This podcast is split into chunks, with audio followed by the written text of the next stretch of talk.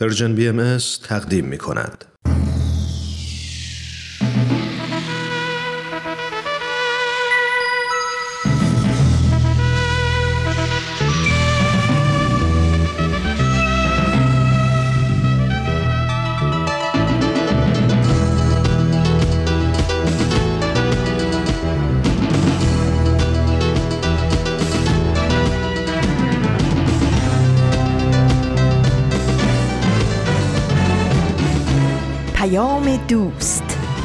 برنامه ای برای تفاهم و پیوند دلها.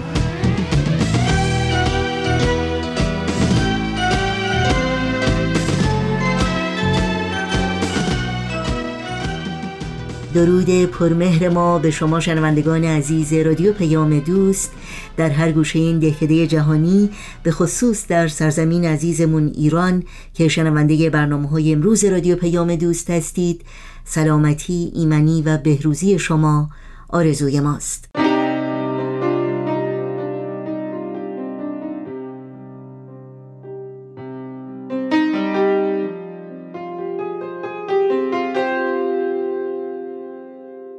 نوشین هستم و همراه با همکارانم میزبان برنامه های امروز چهارشنبه 26 بهمن ماه از زمستان 1401 خورشیدی برابر با 15 ماه فوریه از سال 2023 میلادی. و بخش هایی که در این پیام دوست خواهید شنید شامل برنامه یادگارها و برنامه خبرنگار خواهد بود که امیدواریم همراه باشید.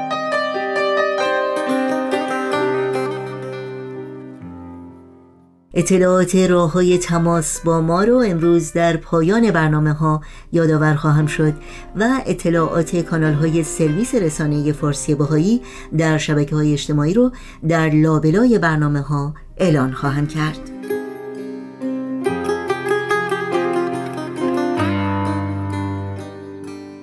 البته شما همیشه می‌تونید اطلاعات کامل راه های تماس با ما و همینطور اطلاعات برنامه های ما رو در صفحه تارنمای ما persianbahaimedia.org جستجو بکنید و برای دریافت خبرنامه سرویس رسانه فارسی باهایی در صفحه نخست همین وبسایت در قسمت ثبت نام در خبرنامه ایمیل آدرس خودتون رو وارد بکنید تا اول هر ماه در جریان تازه ترین های این رسانه قرار بگیرید.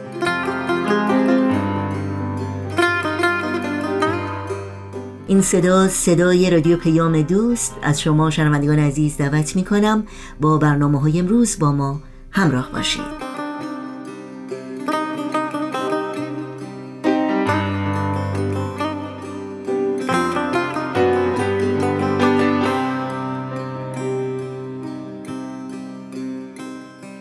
اولین بخش پیام دوست این چهارشنبه ما برنامه تازه است از مجموعه یادگارها با هم بشنویم.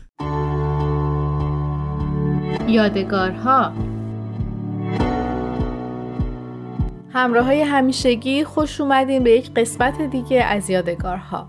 تو دقایق آینده می‌خوایم با خانواده روحانی یعنی آریا، پوریا و مامان و بابا همراه بشیم و به یک مهمونی هیجان انگیز بریم خونه امو محبت.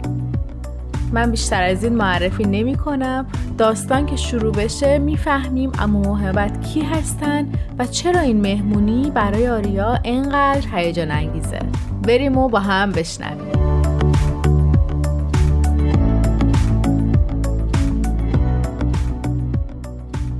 تکون شدید ماشین توی دستانداز آریا رو به خودش آورد. پوریا داشت با هیجان از وسیله‌ای که قرار واسه مسابقه مدرسه بسازه واسه مامان و بابا تعریف می‌کرد. اینطور که آریا فهمیده بود قرار بود وسیله‌ای بسازه که یک تخم مرغ خام رو با شدت از پشت بام مدرسه پرتاب کنه. باید ساختار این وسیله و محافظ تخم مرغ رو طوری طراحی می‌کرد که تخم مرغ کاملا سالم و بدون آسیب در یک محوطه خاص فرود بیاد. ایده پوریا این بود که برای تخم مرغ یک چتر نجات بسازه. اینطوری وقتی تخم مرغ پرتاب می‌شد با کمک چتر نجات کاملا سالم و بی سر فرود می اومد. بابا که ماشین رو پشت چراغ قرمز متوقف کرده بود از توی آینه به پوریا نگاه کرد و گفت کار خیلی جالبیه در این حال خیلی دقیقه. باید جوانب مختلف رو در نظر بگیریم. مثلا اینکه تخم مرغ که خودش نمی‌تونه چتر نجاتش رو باز کنه. بنابراین باید یه ساختار کنترل از راه دور داشته باشی که بتونی چتر رو بعد از پرتاب شدن باز کنی. پوریا گفت نمیشه. بدون لوازم الکتریکی باید انجام بشه. چتر از اولش بازه. آریا به برادرش خیره شد. پوریا به شدت در حال فکر کردن بود. انگار داشت به قول بابا خیلی جدی به موضوع فکر می‌کرد و دنبال یه راه حل بود. صدای دختر گلفروشی کنار شیشه ماشین توجه همه رو جلب کرد. پوریا گفت نمی‌خواستید واسه امو موهبت گل بخرید مامان جواب داد اما موهبت آسم دارن بوی گل براشون خطرناکه. ممکنه نفسشون رو تنگ کنه. واسهشون سوپ درست کردم اما موهبت فامیل دور بابا بود. پیرمرد مهربونی که معمولا خانواده روحانی چند هفته یک بار بهش سر می‌زدن. آریا عاشق امو بود و البته خونهش یه خونه پر از وسایل قدیمی. هر بار که اونجا بودن آریا و پوریا مدتها بین لوازم قدیمی و کهنه خونه گشت می‌زدن و چیزای جالب پیدا می‌کردن. و اما موهبت در تمام این مدت با مهربونی براشون درباره کاربرد هر وسیله در گذشته توضیح می‌داد. اما جریان فقط به اینجا ختم نمی‌شد. اما موهبت به قول بابا حدود 98 ساله بود. اما برخلاف سن بالایی که داشت حافظش درست مثل ساعت قدیمی خونش دقیق و منظم کار می‌کرد. همیشه ساعتها داستان و خاطره آماده داشت تا برای بچه ها تعریف کنیم. ها و حکایت های امری خاطرات تشرفش به حضور حضرت ولی امرالله وقتی که همراه پدرش در نوجوانی به عرض اقدس رفته بود و هزاران داستان و خاطره دیگه لحظات هیجان انگیزی رو واسه بچه ها میساخت. کمی بعد از اینکه زنگ رو زدن خاله پریوش در رو باز کرد. خاله پریوش دختر امو موهبت بود که همراه خانوادش طبقه بالای خونه امو زندگی می‌کرد و حسابی هوای امو رو داشت وقتی خاله پریوش در رو باز کرد اولین چیزی که مثل همیشه آریا رو به خودش جلب کرد چشمهای سبز رنگ امو بود که با وجود چین و چروک های دورش هنوز براق و درشت به نظر می رسید. آریا اون چشمها رو خیلی دوست داشت. یه حسی از محبت و آرامش توش وجود داشت که هیچ جای دیگه پیدا نمی‌شد. برق چشمای امو با دیدن آریا و پوریا بیشتر شد و وقتی برای دست دادن نزدیکتر رفتن مثل همیشه دست امو موهبت به طرف جیبش رفت و با یک آب نبات برگشت و در حال دست دادن اون رو توی دست آریا گذاشت.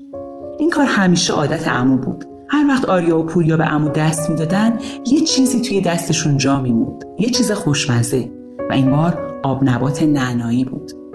آریا همونطور که آب نبات رو توی دهنش میگذاشت کنار پوریا نشست؟ پوریا هنوز توی فکر بود. چشمای آریا اما دور تا دور خونه میگشت. گاهی با خودش فکر می‌کرد خونه امو موهبت مثل یک موزه است.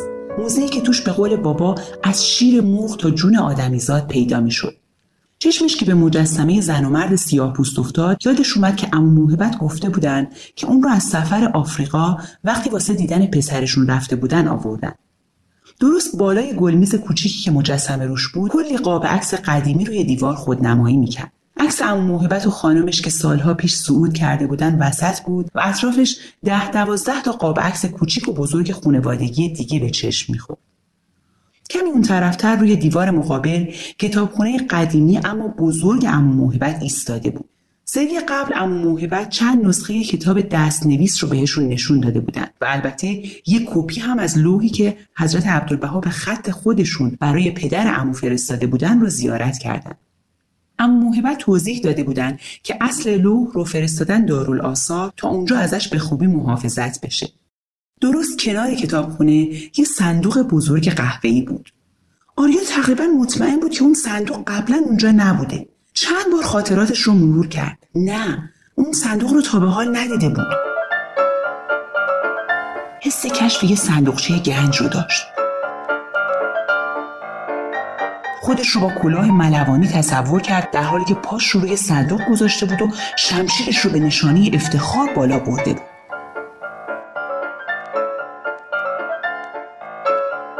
موهبت انگار می‌دونست که آریا منتظر فرمان حمله است. مثل یک فرمانده مهربون با متانت و جدیت گفت بلند شید کاشفا برید ببینم امروز چی پیدا می‌کنید آریا نیم نگاهی به مامان کرد. لبخند مامان به این معنا بود که بلند شدن اشکالی نداره. برخلاف همیشه که مردد بلند می‌شد و گشت می‌زد تا چیزی پیدا کنه این بار آریا دقیقا می‌دونست کجا می‌خواد بره. یک راست به طرف صندوق رفت. کهنه و قدیمی بود. نظر می رسید قفل و لولاش زنگ زده باشه. اما خیلی قوی و محکم بود و این دقیقا حس صندوقچه گنج رو توی ذهن آریا تدایی می‌کرد. پوریا در حالی که پیشدستی و استکان چای خالی رو روی میز میگذاشت به طرف اتاق کناری رفت. اونجا اتاق مورد علاقه پوریا بود. مخصوصا عاشق گرامافون قدیمی توی اتاق بود. هر بار می‌رفت و از بین صفحه های قدیمیش یک رو انتخاب می‌کرد و روشنش می‌کرد. آریا اما همونجا وسط حال جا خوش کرده بود و با چشمهای مشتاق صندوق رو وارسی می‌کرد. قفل زنگ زدش نیمه باز بهش آویزون بود و ظاهرش آریا رو به ماجراهای دزدان دریایی می. دیدیش بابا جون اینو پریوش تازه از توی زیر زمین آورده. بذار بیام نشونت بدم. آریا این لحن امو رو خیلی دوست داشت. هر وقت امو بابا جون صداش می‌کرد حس خیلی خوبی همه وجود آریا رو می‌گرفت. چشمهای منتظرش به امو بود که اساسنان به طرف صندوق میومد آریا سریع صندلی آورد و کنار صندوق گذاشت. اما آروم روش نشست و شروع به برداشتن قفل کرد. در چوبی صندوق با فشار کوچیکی در مقابل چشمهای مشتاق آریا باز شد. اما تقریبا حال آریا گرفته شده بود. نه تنها از برق طلا و جواهر و سنگهای قیمتی خبری نبود بلکه صندوق تقریبا خالی بود. ته تهش انگار چند تا تیکه کاغذ و پاکت به چشم می‌خورد. خدا می‌دونست پوریا توی اتاق چه چیزهای جدیدی رو کشف کرده بود. در حالی که آریا این طرف خونه قفل به دست ایستاده بود و با خودش فکر می‌کرد چه زود رویای کشف گنجش به آخر رسیده. امو به زحمت پاکت بزرگ رو از ته صندوق بیرون کشید. دستهای لرزان امو با وسواس خاصی شروع به باز کردن در پاکت کرد و چشمای آریا خیره به اون دستهای پرچروک هر لحظه درشت و درشتتر شد. و بالاخره باز شد.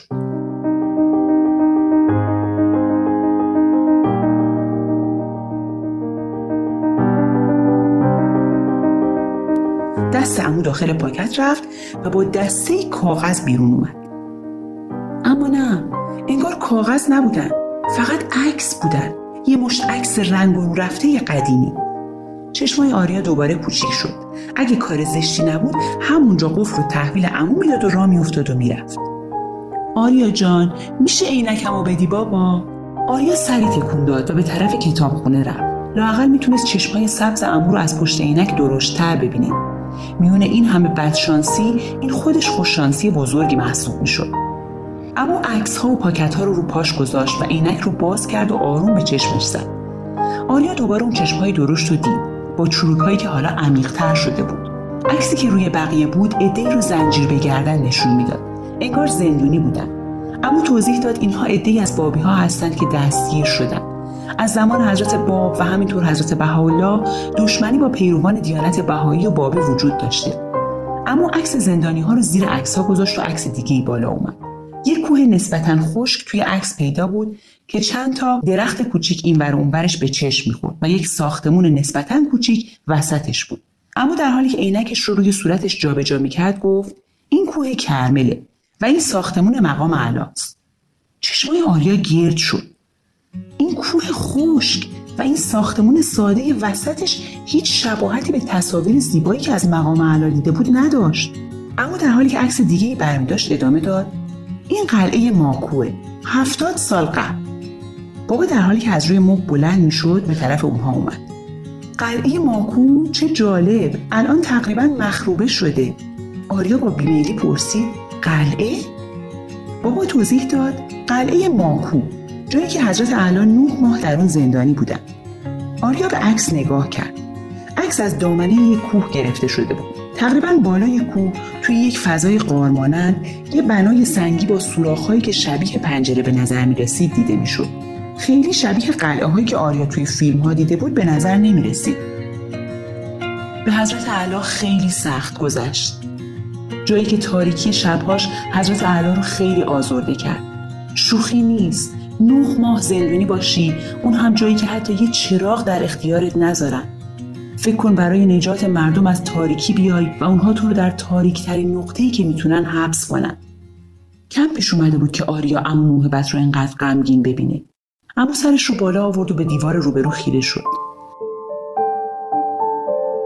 و دقیقا به همین دلیله که مقام علا شبها غرق نوره. این حلقه های نور که ساختمون نورانی مقام علا رو احاطه کرده شبهای اونجا رو مثل روز روشن می‌کنه. به یاد شبهای تاریک و ظلمانی ماکو مقام علا تا ابد غرق نوره. آریا به دنبال نگاه امو به دیوار مقابل نگاه کرد. تابلوی زیبا مقام علا رو در شب نشون می‌داد. غرق نور. خیلی نورانی تر از اونچه که تا به حال دیده بود. و حالا آریا می‌فهمید که چرا آقای صحبا در طراحی مناظر مقام علا اینقدر از چراغ و نور استفاده کردند رنگ سبز نشانی سیادت حضرت با.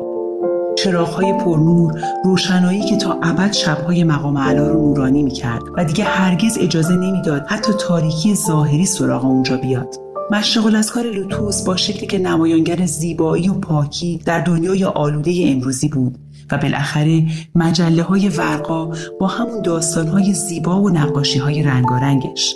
اینها همه و همه آریا رو یاد یک نفر مینداخت فریبرز صحبا فکری به ذهن آریا رسید. همونطور قفل به دست بابا و امو رو در حال صحبت تنها گذاشت و رفت توی اتاق.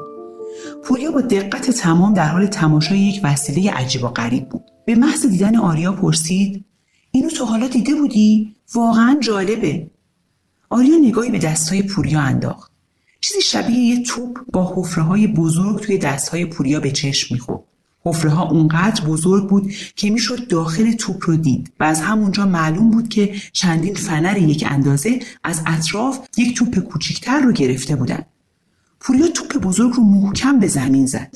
توپ کوچیک داخلی بدون اینکه به دیواری توپ بزرگ برخورد کنه به کمک فنرها تکونی خورد و چراغهاش شروع به چشمک زدن کرد. پوریا با لبخند گفت یه فکری دارم. آریا با تردید جواب داد منم.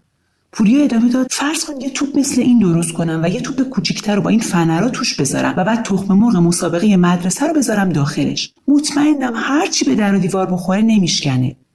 آریا با تعجب گفت آره گمونم. فنرا نمی‌ذاره تخم مرغ به جایی بخوره و بشکنه. یه جورایی جلوی ضربه رو می‌گیره. پوریا در حالی که دوباره توپ رو به زمین می‌زد گفت هم توپ بزرگ و هم فنرها یه جورایی شدت ضربه رو کم می‌کنن و اینطوریه که تخم مرغ سالم میمونه. بعد انگار یهو یادش اومده باشه سرش رو به طرف آریا برگردوند و پرسید تو هم گفتی یه فکری داری؟ آریا همونطور که به توپ نگاه می‌کرد گفت ببینم آقای صحبا در قید حیاتن درسته؟ پوریا با تردید گفت آره گمونم. به نظرت میشه براشون ایمیل فرستاد؟ شاید بشه. واسه چی؟ چی کارشون داری؟ آریا در حالی که قفل رو توی دست پوریا میگذاشت گفت باید بهش فکر کنم. بعدا بهت میگم. و از اتاق بیرون رفت.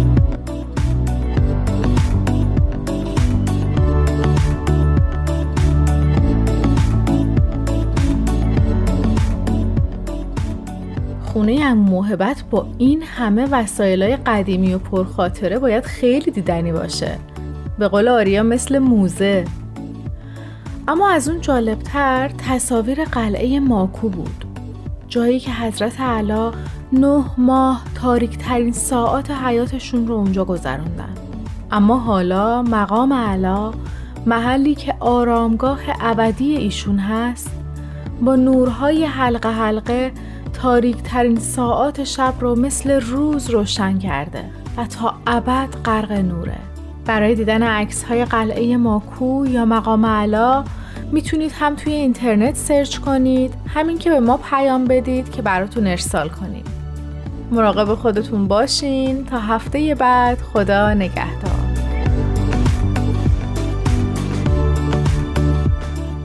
برنامه این هفته یادگارها رو از رادیو پیام دوست شنیدید. امیدوارم لذت بردید.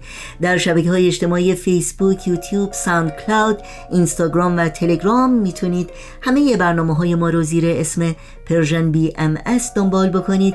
مشترک رسانه ما باشید و نظرهاتون رو با ما در میون بگذارید.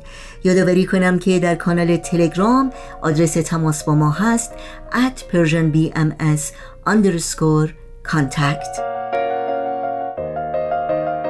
برنامه های امروز رادیو پیام دوست رو با قطعه موسیقی ادامه میدیم. راه رویام و چه زود من یلدام شب دور از خورشید. باز پاییز شد و با چرخید و هوس. چو گیاهی مرموز روید او روید و درخت. از این همه درد چو نگاهم خشکید. تا دیروز قدمی بردار من رو باز به شروعش بگذار. تو زیبایی و بیپروایی و من که از این دلتنگی بیمار با من حوصله کن. در این شب کور تو همیشه دل یار شنوندگان عزیز همونطور که حتما اطلاع دارید برنامه های روزهای پنج شنبه رادیو پیام دوست مخصوص کودکان، مربیان، والدین کودکان و همه علاقمندانی است که مشتاق یادگیری بیشتر درباره گروه سنی بین 6 تا 11 سال هستند.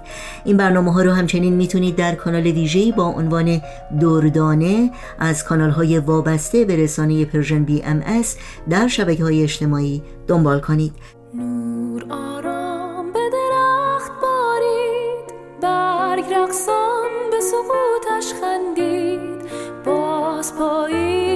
با چرخید و هوس چو گیاهی مرموز روید او روید و درخت. از این همه درد چو نگاهم خشکید و در این ساعت از شما همراهان عزیز رادیو پیام دوست دعوت می کنم با خبرنگار همراه باشید.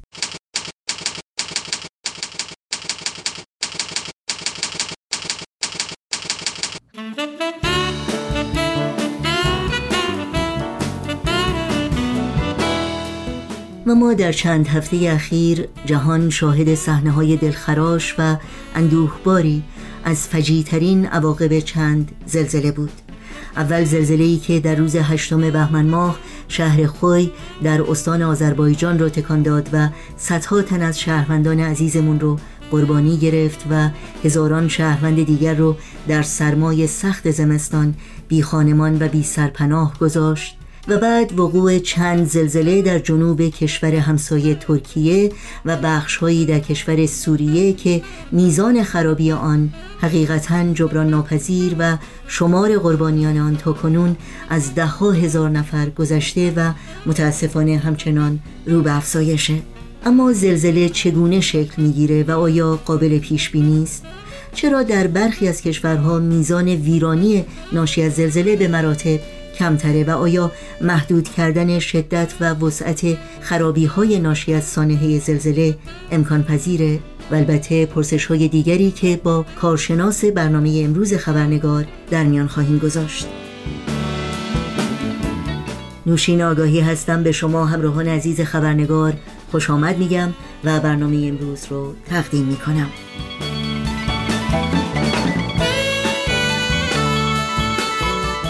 در این خبرنگار میزبان دکتر فرهود نوزرتاش از کانادا هستیم. ایشان کارشناس مهندسی سازه و مدیر بخش سازه یک شرکت بین المللی مهندسی فورنزیک یا به عبارت دیگر مهندسی تحقیقی و قانونی هستند و با ما در این برنامه خبرنگار به گفتگو می نشینند پس همچنان با ما همراه بمونید تا لحظاتی دیگر به دکتر فرهود نوزرتاش خوش آمد میگیم و گفتگوی این خبرنگار رو آغاز می کنیم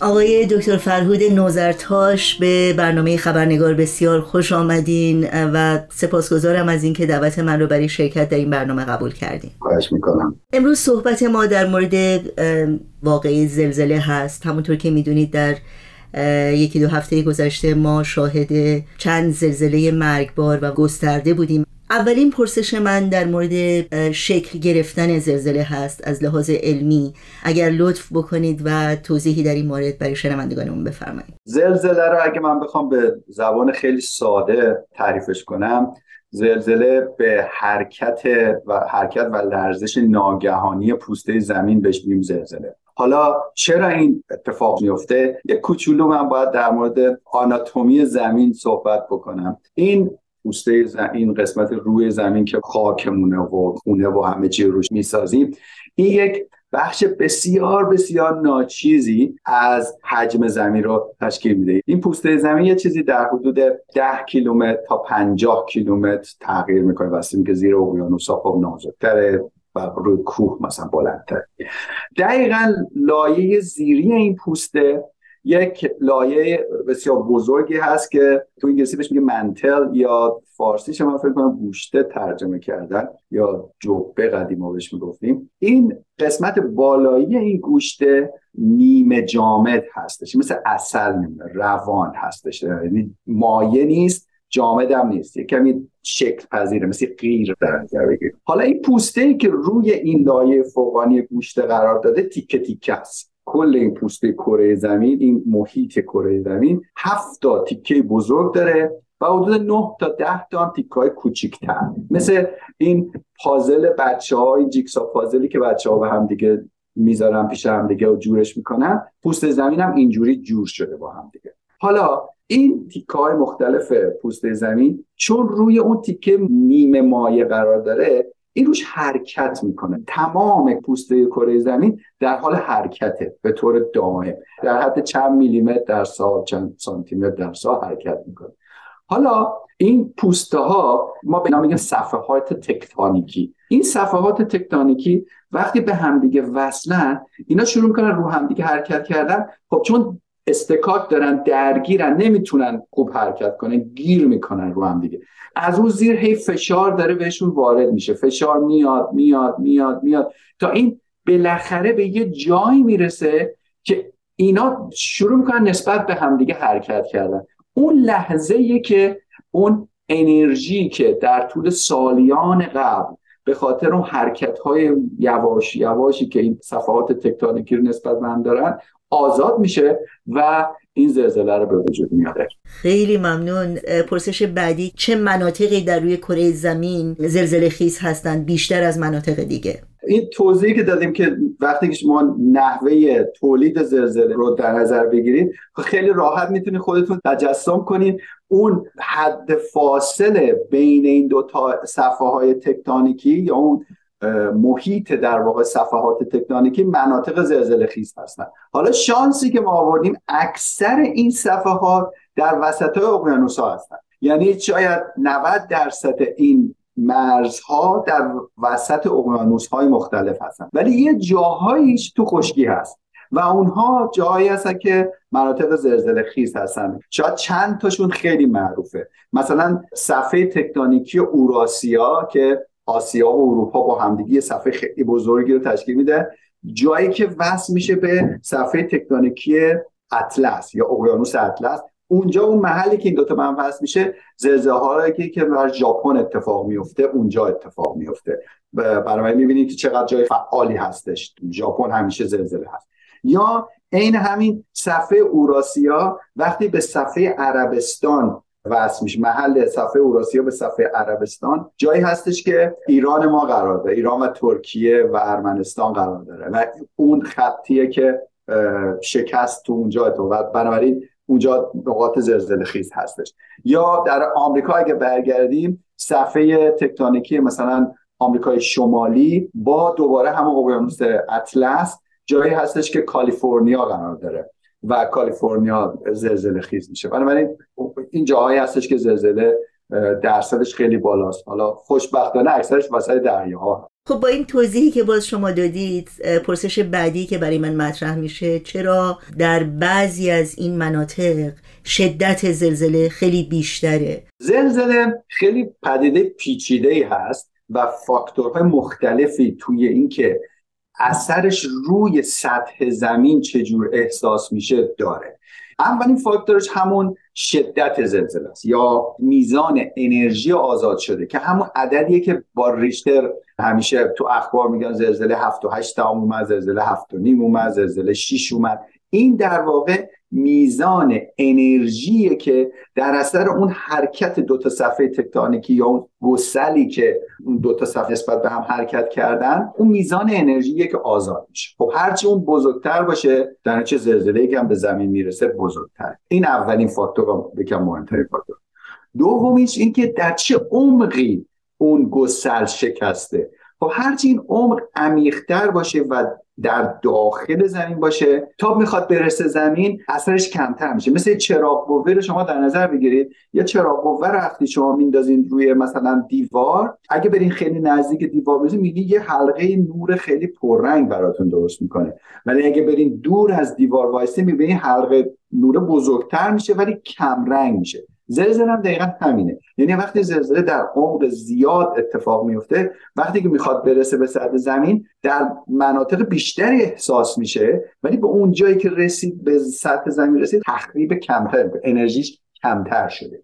و فاکتور دیگه فاصله شه. شما تو اخبار حتما شنیدین میگن epicenter زلزله اینجا بوده یا مرکز زلزله اینجا بوده. خب اون مرکز زلزله یه جایی هست می‌تونه وسط بیابون باشه. مهم اینه که اون فاصلش تا مرکزی که ساختمان ها وجود داره. ما ساختمان ها برامون مهمه که خرابی به وجود میاره. چقدر باشه؟ خب هرچی دورتر باشه دوباره همون مثل همون حالت عمق مسافت هم مهمه. چون مسافت هم باز دوباره هی اثرش کمتر و کمتر و کمتر میشه. آخرین فاکتوری که مهمه اصلا نوع زمین شناختی زمین در اون منطقه هستش. بعضی انواع زمین زلزله رو اصطلاحا بهش میگن دمپ می‌کنه. یعنی زلزله انرژی زلزله رو مثل مثل مثلا شاک ابزوربر این کمک فنر ماشین که می‌بینید اینو انرژی زلزله رو جذب می‌کنه. بعضی زمین ها نه انرژی رو همونطوری که اومده توش منتقل می‌کنه. بنابراین اون هم مهم هستش که این عوامل دست به دست هم برای هر نقطه ای در کره زمین با هم, فرق می‌کنه. هیچ دو جایی رو شما نمی‌تونید. ببینید که مثلا یه زلزله هفت ریشتری در یه منطقه ممکنه باعث خرابی 100 درصد بشه در یه منطقه ممکنه خیلی خرابی ساده ای رو به وجود بیاره. به خاطر اینکه عوامل متعددی درش دخیل هستن. بنابراین در حقیقت اگر بخوایم عواقب یک زلزله رو یعنی میزان خرابیش رو در حقیقت اندازه گیری بکنیم یا تجسم بکنیم حداقل ما می‌رسیم به شهرسازی و اینکه نوع ساختمون هایی که ما داریم چگونه است. درسته؟ دقیقا همینطوری هست. اون عواملی که گفتیم عواملی بود که هیچ به دست بشر نیست. یعنی طبیعت یک اتفاق طبیعی زلزله و جلوش هم نمیشه گرفت هیچ کارش هم نمیشه کرد. و شدتش هم دست ما نیست. یه جاهای بدشانسی میارن شدت زیاده یه جاهای خوششانسی میارن شدتش کم اون چیزی که دست ما هستش ساخت و سازمون هستش. یعنی چه جوری حالا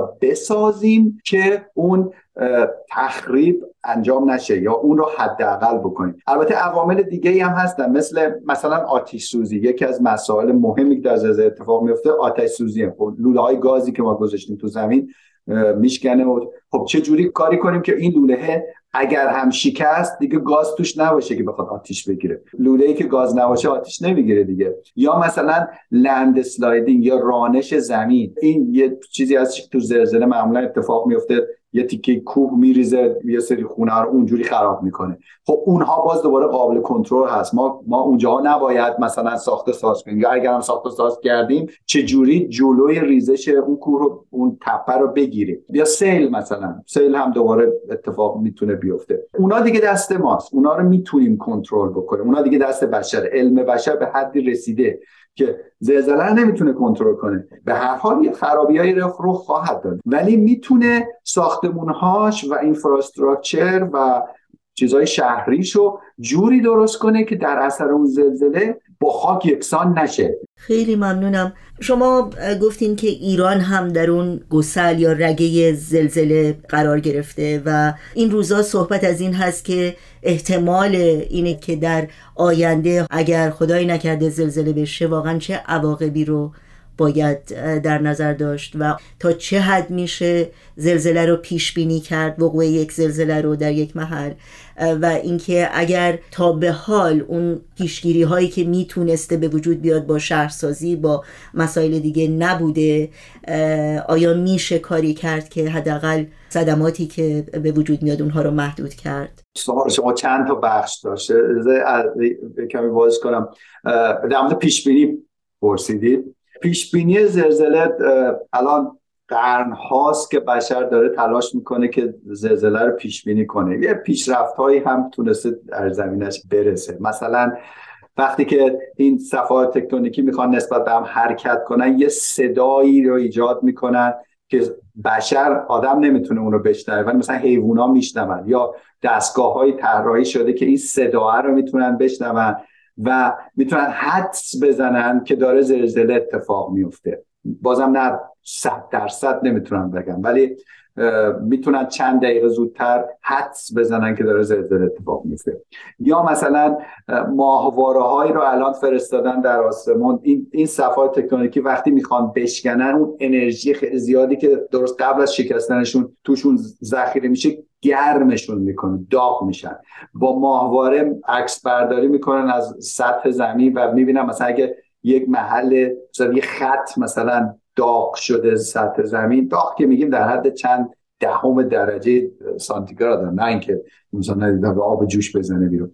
ولی خب با ماهواره می‌بینن که مثلا اینجا می‌تونن حدس بزنن که این گسله داره میشکنه. و یکی از مهمترینش که الان در بعضی نقاط دنیا اصلا استفاده میشه این گسله وقتی بشکنه طول می‌کشه تا برسه به شهر شما. مثلا این گسل بسته اینکه چقدر دور بوده و در چه عمقی از زمین بوده وقتی که بشکنه چندین ثانیه تا حتی ممکن حتی تا یک دقیقه طول بکشه تا این برسه به, به شهر شما دارین زندگی می‌کنه حتی معمولا 15 20 ثانیه بیشتر نیست. و اینها سیستم های هشدار آنی طراحی کردن که این بلافاصله هشدار میده که مردم بتونن خودشون رو برسونن به یه جای امن. اینا هست. مسئله که هست به طور کلی زلزله رو ما محلش رو می‌تونیم پیش بینی کنیم. یعنی محلش کاملا شناخته شده از علم زمین شناسی و مهندسی. محل زلزله رو می‌دونه کجاست.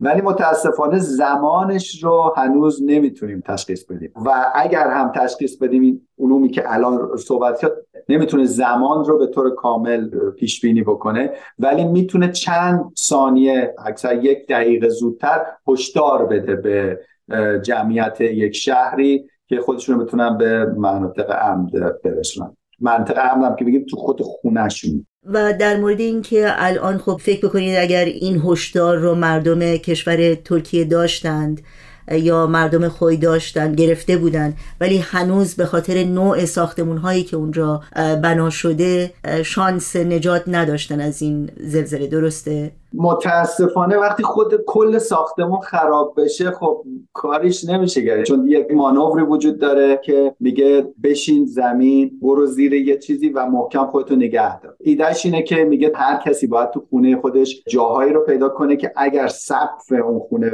بریزه بتونه خودشون برای مدتی سیف نگه داره مثلا زیر یه میز محکم یا بغل دیوارهای داخلی خونه نه بغل پنجره. چون تو, تو زلزله حتی اگه سقف هم نریزه پنجره ها احتمالا میشکنه نمی‌دونم تابلوهایی که رو دیوار هست میفته زمین. یعنی حتی خونه هیچیش نشه اونا باعث جراحت میشه. بنابراین این کارا رو باید انجام بده ولی اگه کل خونه بریزه زمین که خب کارش نمیشه کرد دیگه. اون متاسفانه برمیگردیم به اون ساخت و ساز که باید درست انجام بشه. ما الان از نظر مهندسی علم بشر به جای رسیده که به طور کامل می‌تونه ساختمون رو جوری بسازه که در زلزله تخریب نشه. خب همین صحبت هایی که شما کردین در راستای پیشگیری یا روش های پیشگیری از صدماتی که می‌تونه زلزله وارد بکنه افراد عادی نمی‌دونن. یعنی خب یکی میره یه جای خونه می‌خره یا اصلا می‌خواد آپارتمان سازی بکنه. به نظر میاد که این واقعا مسئولیتیه که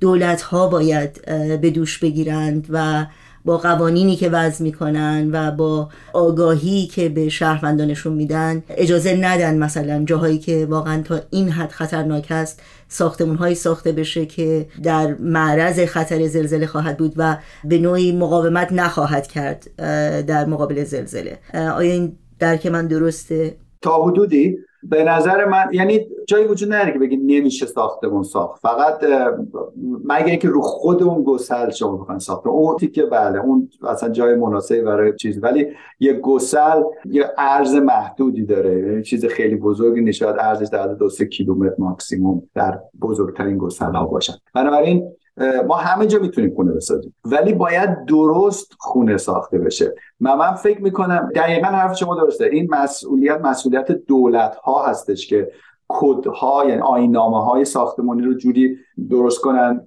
که ساختمون ها جوری باشه که بتونه در برابر زلزله مقاومت بکنه. این کار دولته بله.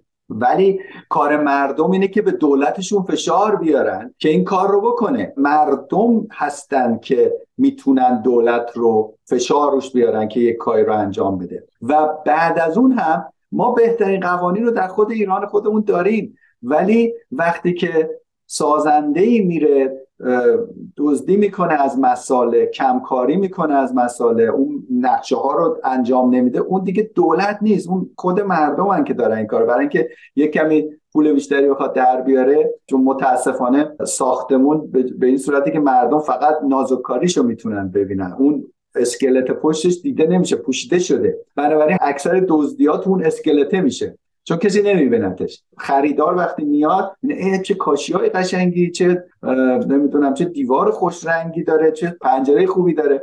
ولی نگاه نمی‌کنه که خب این از نظر کلتی خیلی ضعیفه. اون تیکشه که فکر می‌کنم که دولت مثلا کاری که می‌تونه بکنه شاید این باشه که نظارت رو قوی بکنه قدرت اجرایی بده به مهندس ناظر. مثلا چیزی که در کشورهای اروپایی و آمریکایی هست. مثلا مهندس ناظر اینجا خیلی قدرت داره. یعنی شما کافیه به عنوان مهندس ناظر برین سر یه ساختمان به احساس خطر بکنید. می‌تونید اون پروژه رو به طور کامل بخوابونید. و هیچ کسی نمی‌تونه رو حرف شما حرف بزنه. باید اون چیزی که شما گفتین رو باید حل بکنن. یا ثابت کنن که اون حرفی که شما زنید اشتباه است. مثلا باید دلیل بیارن که این اشتباه ولی چنین چیزی در ایران وجود نداره مثلا. احتمالا در ترکیه هم وجود نداره. پس برمیگردیم به اینکه در کنه این واقعا یه اصول اخلاقی وجود داره و اگر اون چه از از جانب دولت و چه از جانب شهروندان رایت نشه واقعا میشه گفت با داشتن همه قوانین خوب ما می‌تونیم دچار مشکلات زیادی باشیم وقتی که یک زلزله ایجاد میشه. کاملا درسته. بله. اون اصول اخلاقی که فرمودید اس اساسشه به قول معروف. یعنی قوانین باید مناسب باشه. خب قوانین رو دولت مردان می‌ذارن با همکاری تکنوکرات ها با همکاری مهندسین دانشمندان. پس اون قوانین درست باید بشه بعد کسایی که اون قوانین رو اجرا می‌کنن باید باید بهش توجه کنن که اون قانون چی گفته و مو به مو اون رو اجرا کنن. کسایی که نظارت می‌کنن باز دوباره باید مطمئن بشن که اجرا بر اساس اون قوانین ساختمانی هست. و من یه چیزی رو اینجا دوست دارم بگم که ما مقررات ساختمانی ایران خیلی مقررات خوبی هست. یعنی مقرراتی به روز دنیاست و اگر ساختمان سازی بر اساس اون انجام بشه ما هیچ مشکلی نخواهیم داشت در زلزله. اصلا لازم است از زلزله بترسیم. در توکیو شاید هر چند روز در میان یک زلزله میاد. هر هفته شاید یک زلزله بیاد که اگه همون زلزله که هفته یه بار اونجا میاد تو تهران خودمون بیاد شاید ده درصد تهران خراب بکنه. ولی اصلا چیز مهمی براش نیست. اون زلزله اومد چند دقیقه میزو می‌گیرن وای میسن تا این زلزله تمام بشه بعد میرن دنبال کارشون. ما باید به اونجا برسیم. خیلی خیلی ممنونم جناب دکتر فرهود نوزرتاش واقعا ممنون از اینکه وقت گذاشتید و این بینش و دانش خودتون رو با ما سهیم شدید. اجازه بدین مراتب تسلیت خودمون رو هم به تمام کسانی که از این زلزله های اخیر صدمه دیدن و مراتب همدردی خودمون رو ابراز بکنیم. خواهش می‌کنم. لطف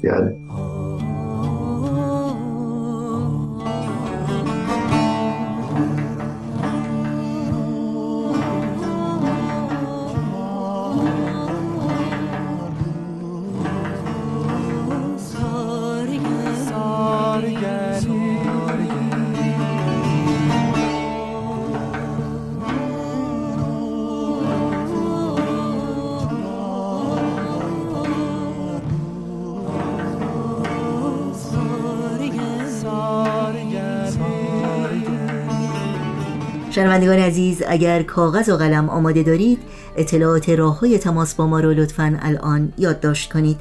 ایمیل آدرس ما هست info at persianbms.org شماره تلفن ما 001 703 671 828 828 و شماره جدید ما در واتساپ هست 001 847 425 79 98 همراه با تمامی همکارانم همگی شما رو به خدا میسپاریم تا روزی دیگر و برنامه دیگر پاینده و پیروز باشید.